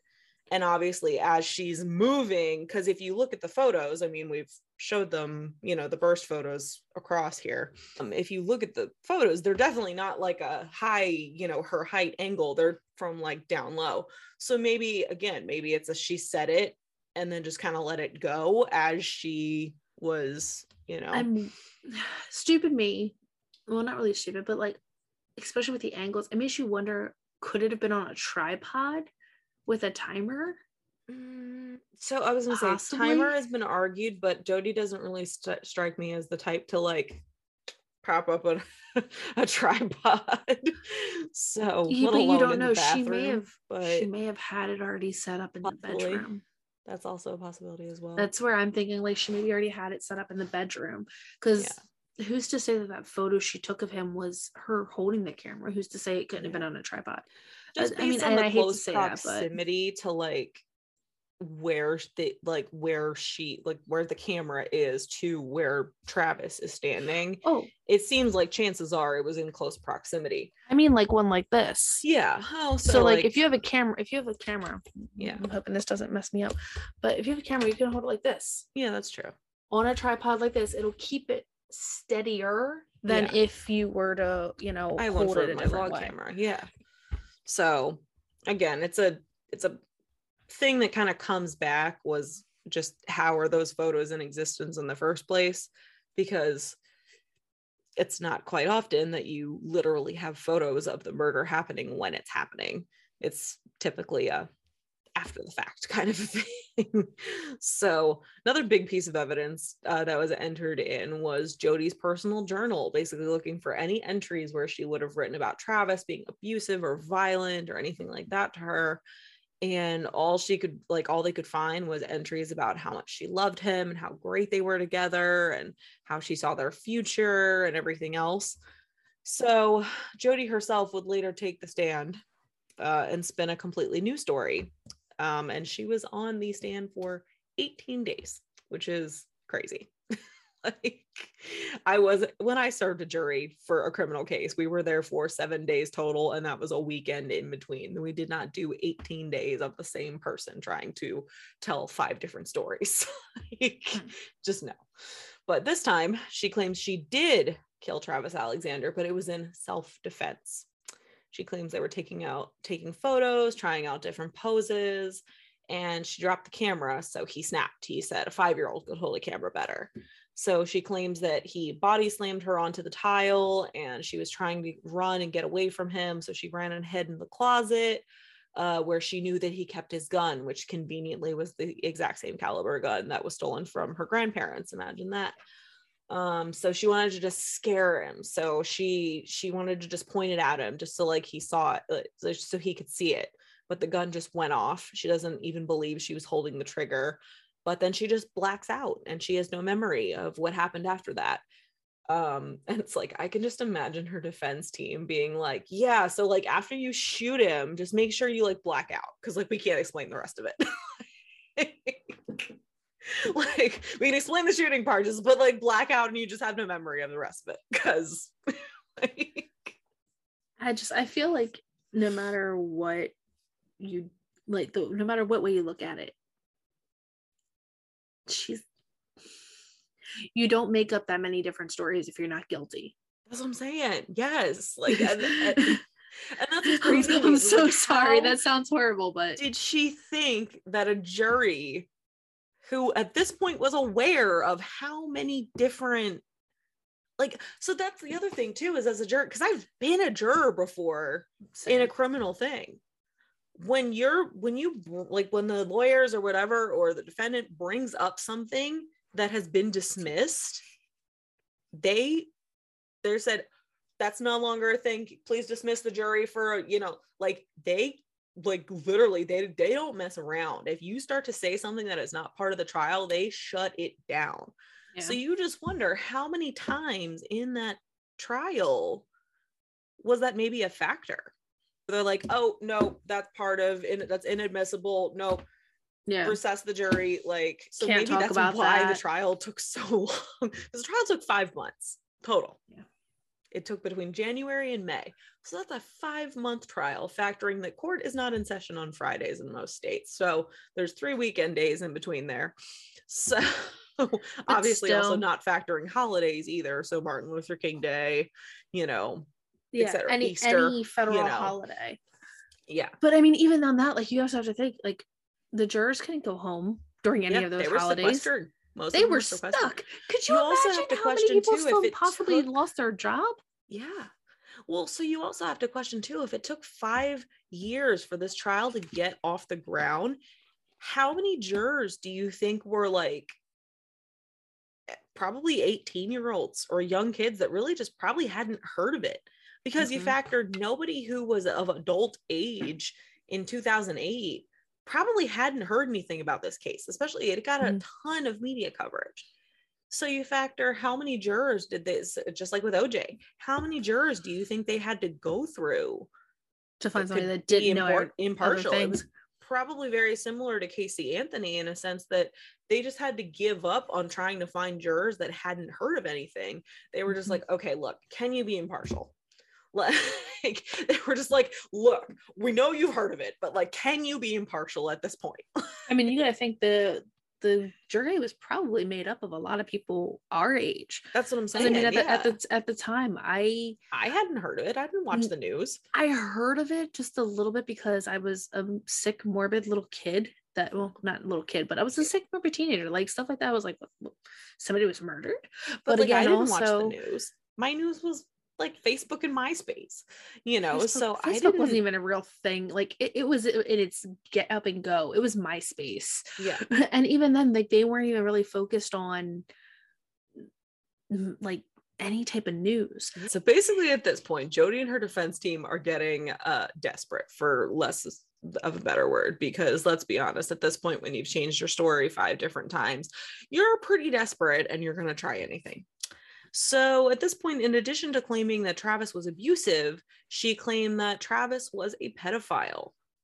So she, oh yeah, she she went for yeah, she went for the full yeah. She claims she walked into his bedroom one day and caught him pleasuring himself to a photo of a young boy. But like other than Jodi's word, there was literally no proof of these claims. The defense claims that there was proof of it on Travis's computer, but like the prosecution must have deleted it because they can't find it. As we said, uh, when Jodi was on the witness stand, she was on the witness stand for 18 days. Um, I think her defense team they figured, you know, this is hopeless. Might as well just just let her let her do her thing. Why not? So basically, in the oh, he was so abusive. You know, she would hold her finger like like all weird, like like like almost practically like my fingers are really small, like hers are kind of long and bony. So like like she would just hold her finger all weird, like oh look, my finger is all bent. So he's so abusive. Just but like then you see photos of her like with her arm around somebody after the incident supposedly occurred and her finger is fine. She's like well my fingers is straight and this finger is bent so he's so abusive and that's my injury. But i think they also thought too that with the body slamming on the tile they're like okay well that's that's going to be the one thing that wouldn't leave her with any sort of like defense wounds. So let's just go let's just go for that. So basically I think they determined just no matter how many ways Jodi tried to spin her story, the jury were still going to find issues and plot holes in pretty much all of the stories. Um, and as we said before, that's if all the stories were even entered into evidence. For all we know, the first three could have been thrown out. We have no idea. oh there's probably they probably didn't even well okay so they probably had to put everything that um Yeah. made it out onto like, Like the media yeah. yeah i think that that all had to go out but other than that i don't think Yeah. anything else and i'm i'm so sorry i had to like move my No, you're good. screen so apologize viewers but like but yeah, you Yeah. factor at this point, bef- by the time the trial had even started, she had done, you know, so many media interviews with ABC News and Fox News and, you know, CNN and, you know, all these other things that it's like she had told different stories every single time, it seems like. And not to mention, everybody had seen her in an interrogation footage and stuff like that. So it's like people were aware of all the different stories she was trying to tell at this point. So it's not like it was like, oh, shut it down. So Yeah. I don't know, but Jodi was still confident. Jodi was still confident that the jury would believe her and she just wouldn't be convicted. After a five month trial, jurors finally go in for deliberations. And this trial was to determine the guilty or not guilty. And if you don't know, this decision has to be unanimous or a mistrial is declared. So on May 8th, 2013, after four days of deliberation, Jodi Arias was convicted of first degree murder her defense team had basically tried in the closing arguments to basically say that if she should be convicted of anything, it's just manslaughter, but not premeditated first degree murder. But in fact, she was found guilty of first degree murder. Basically, there was a huge crowd of people outside waiting to hear the verdict. Like, we're talking OJ status. People Which- basically plan their vacations around the ability to be there for this verdict reading. I mean, it was a long trial, people were following it. Wasn't nearly as long as OJ's trial, but people were, I think, again, fascinated by the fact that it was a woman on trial for the murder of a man is Yeah. realistically probably what it came down to. So one way or another, this was just to determine guilty or not guilty. They would have to do a completely separate trial for the sentencing because obviously that was a life or death sentencing situation. So this was pretty much kind of a yearish later. They basically were doing the death penalty or life in prison trial. And several of Travis's siblings spoke on his behalf his sister Samantha, as I mentioned before, her testimony is super heart wrenching and really kind of hard to watch because she really does talk about just how important Travis was to their family and just affected their whole family leading up to the trial. So basically, yeah, during this whole life or death trial, now it's Jodi's turn to address the jury, address the family, address everything about her previous statements across the entire trial in the media, etc. And she tried to argue that she never intended to make Travis look bad. It was just to, pre- it was actually, in You fact, to preserve his reputation. Which, yeah, I know. You- I don't know how that works. oh, yeah. And then she showed up to court with this t shirt. She's like, I designed this t shirt.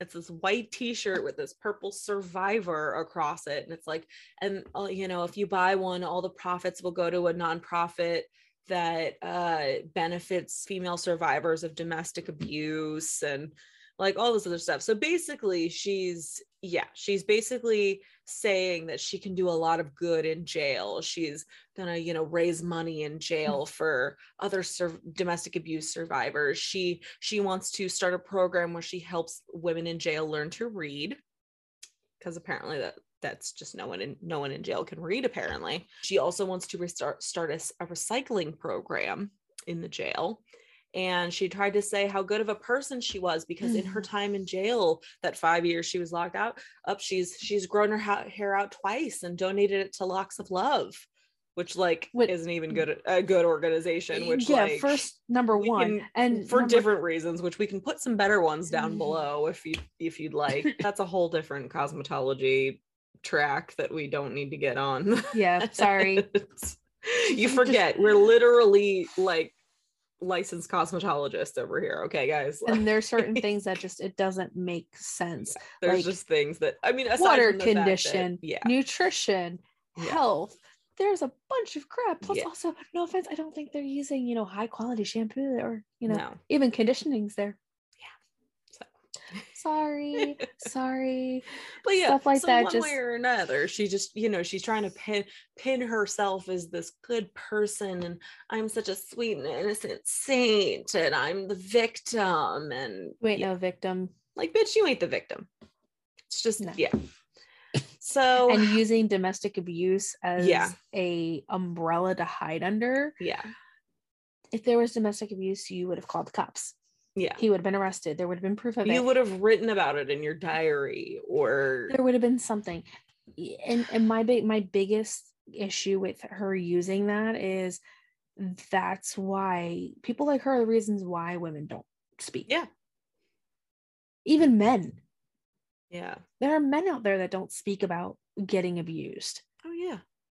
I mean and i yes fourth wall broken. Yeah guys women beat the crap out of men all the time. Yeah it, it's not just a, oh it's a guy thing guys beat no it goes it just doesn't get reported ways. upon and that's no why. because guys don't think they'll be believed they'll be Yeah. heard So, which oh. sadly in today's society yeah i don't know don't mind me i'm yeah, But basically, yeah. So after all that, after three days of trial, the jury came back eight votes for death and four for life in prison. So of course, a mistrial was declared for this portion of the trial.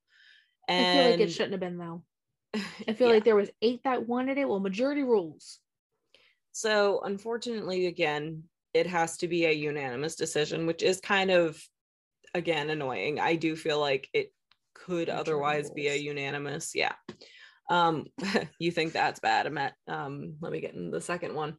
So the second go at the sentencing trial was about a year and a half later. So at this point, we're probably talking what 2014, 2015, if we're talking a year and a half later, 2015. The the second go around it, 11 for death, one holdout for life. Well, in the state of Arizona, the prosecution can only go for the death penalty twice. So at that point, it is up to the judge. So the judge sentenced her to her natural life in prison with no possibility of parole. And Jodi's defense team even tried to file a motion to dismiss all of her charges based on misconduct. The male attorney, I guess, tried to write a tell all book, um, which was a whole different thing, and that got dropped. And then they tried to argue the child porn deletion by the prosecution from Travis's uh, computer, and that was thrown out because they had no proof whatsoever that the evidence even existed. So, yeah, Jodi was uh, basically sentenced uh, to live out her days at the Perryville Correctional Facility in the Phoenix, Arizona area.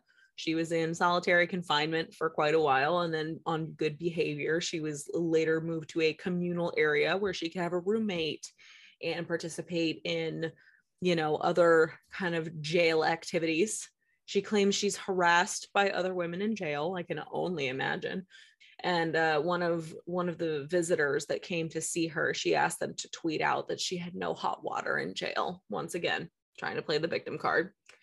I know tiniest tiniest violin ever. So yeah basically as of present day jodi is still in prison right where she needs to be. No, she needs and to be there was in fact justice for travis. It's a shame that it had to take as long as it took to get said justice it's a shame that he had to lose his life over what feels like something fairly stupid just jealousy realistically and it's a shame that his name and character had to be drugged through the mud during the trial and the whole process of it but yeah so that One thing I want to know during this whole mess is like all these movies and documentaries that are made about her. How much of that money did she get? yeah just I feel the- like she shouldn't have gotten alone. a single cent. i hope not i hope it goes to travis's family that's the only thing that i can help at this point or or not even not even Travis's family at that point. Like because it's I mean it's not like he had kids. It, it donated to an actual organization for you know surviving victims or Yeah. some some type of charity that actually does something you know Yeah. and, and don't give her a damn cent and that's No. what ticks me off is like don't hmm. I don't know we can go on and on and on about what Oh, ticks me off absolutely. about this But- case one way or another she is right where she needs to be and that is the story of a crazy ex-girlfriend jodi arias So, moving forward with our scheduling for trying to get more episodes out, I will say we're going to work on it a little bit more. Again, we have Valentine's Day coming up for our jobs, which is a very popular time because let's face it, guys want to look fresh. Then we have after that is Easter. People really don't get haircuts for, you know, St. Patrick's Ooh, Day. i just thought about an episode that we can do Hmm. i will be going to disney the second week of march we could do a spooky disney rumors Oh, definitely. i'm just saying clearly y'all she Yeah. goes to, she goes to disney i have never been so when it comes down to anything like disney theme park related she she's she's the Yeah. one we're going to go with on that So. one i'm just uh, i probably won't even hop on those i will just let her take that reins and just run with it because You know. i i'll just sit here and go mm-hmm, mm, hmm like, But, but like I said, we will we'll be touching on the um, Encanto conspiracies that I've been reading about. Um, also, a few of my own because I I think I've I'm pretty sure I've texted you like anytime I found something new in this series. Um, I'm possibly also going to touch on a Johnny Bravo conspiracy theory that I saw um, going through some random stuff. If you can think of any like cartoon conspiracies, because I've noticed people like just like to hear those. Don't know why. Don't know Don't why you all love me in the comments. destroying your childhood. But uh yeah. Let, let, let us know in the comments below. Also, you can follow us on our Facebook and Instagram. I promise they both now have the same name. It is all the information will be linked below linked below in the description regardless yeah, yeah. I, we we had we had a little a little misgo with Facebook when not wanting to give us our name. Um, but follow us at the Spooky Barber Babes on Instagram or Facebook. Also, um, there'll be an ex- probably a Q&A coming up soon. Gonna have to figure out how we're gonna do that, but um, most likely that'll be done over on our Instagram account she was saying I can actually tag her in. Um, but again, we'll try to get some more stuff out to you guys on the YouTube channel. We apologize for the what, like almost three month hiatus from YouTube. but it's as she said, holidays. Christmas, and we put a lot, a lot of stuff out. Um, Yeah. And for those who have never edited a Zoom podcast before, it's a lot of work. A lot So, of work. Roughly, just to explain this to everyone, where you're probably getting what, like an hour, hour and a half worth of content. There's we almost- started recording at two o'clock and it is now five o'clock. Yeah. So not to mention the photos, the you know, the all that. there there's So- so there's so much that's actually in turn with all Yeah. that that it's just like oh sh- uh, takes a lot of time to do. Takes a you get you get time. like half of what we recorded Yeah. because of pauses uh, the fact that her and i both say um so many times i stopped trying to edit that out on the podcast because i say um too much or uh i apologize y'all i am a human the fact that I had a script today probably helped, but in the future we'll be working a little bit more on me not being sick when we record and also trying to get more of briana Yeah. in the folds. Just bring her on in. Um but also we want to say thank you to everyone. I know i've been saying it multiple times on every episode that i've made um on the podcast so far this year but thank you. We genuinely mean it. Without you guys we probably would just look like a bunch of nutcases sitting on our computers talking about murder all day. Um oh wait, that's not what we do. i mean but But- anyways thank you all so much for your support um just even telling people about us it means a lot if you are watching this version on YouTube, obviously subscribe. I think she said that, but also feel free to go over to Spotify, Apple Podcasts, etc., and make sure you're following us there. Leave us a review. Um, you don't necessarily have to even listen to it there. It just helps with the analytics. For whatever reason, YouTube doesn't quite track all that yet. So the other the only other thing i do want to put out that um i don't know if briana knows but um there is on spotify a um q&a section Mhm. that i literally put up a question at the end of every episode that gets put out with the episode to where you can leave a comment on spotify and we do get those if you leave a comment on any of our platforms we respond um and then also recently facebook did this awesome thing and started uploading our podcast straight to our page which was one of the most epic things that podcast that you know the podcast could have gotten was that facebook's like oh you uploaded an episode last night. Here i'm gonna give it to you a day late but here here you go. You got it. And it, it's kind it's kind of cool. Sorry i get excited. It's like yay new toy. Hate to say it but that's kind of what like all of that is. It's like new toy don't mind me so with that, we are going to leave you for the evening. But as she said, we will uh, catch you guys in the next episode, which is to be determined, but hopefully it won't We'll take that you know. long to be determined. Yeah. we promise it won't take it won't be three months No, it won't. It, won't. it probably will be a couple weeks be safe as always again from the Be person healthy. who about to say, from the person who literally would not wish this cold on their worst enemy be safe. Even if you don't believe in the vaccine and masks and all that at least just be safe. Wash your hands do your part. Don't sneeze in somebody's face. Don't cough in somebody's face. Be a normal human being please. I said this to a gentleman the other day, and you know, it, I, I said this to a guy the other day, and it was it doesn't matter if you're left, right, up, down, red, blue, purple, yellow, green. There is no political party associated with being a good person. and there's also no political party in being dead either so Well, that too. there's that So. too on that note have a good night everyone Bye, guys.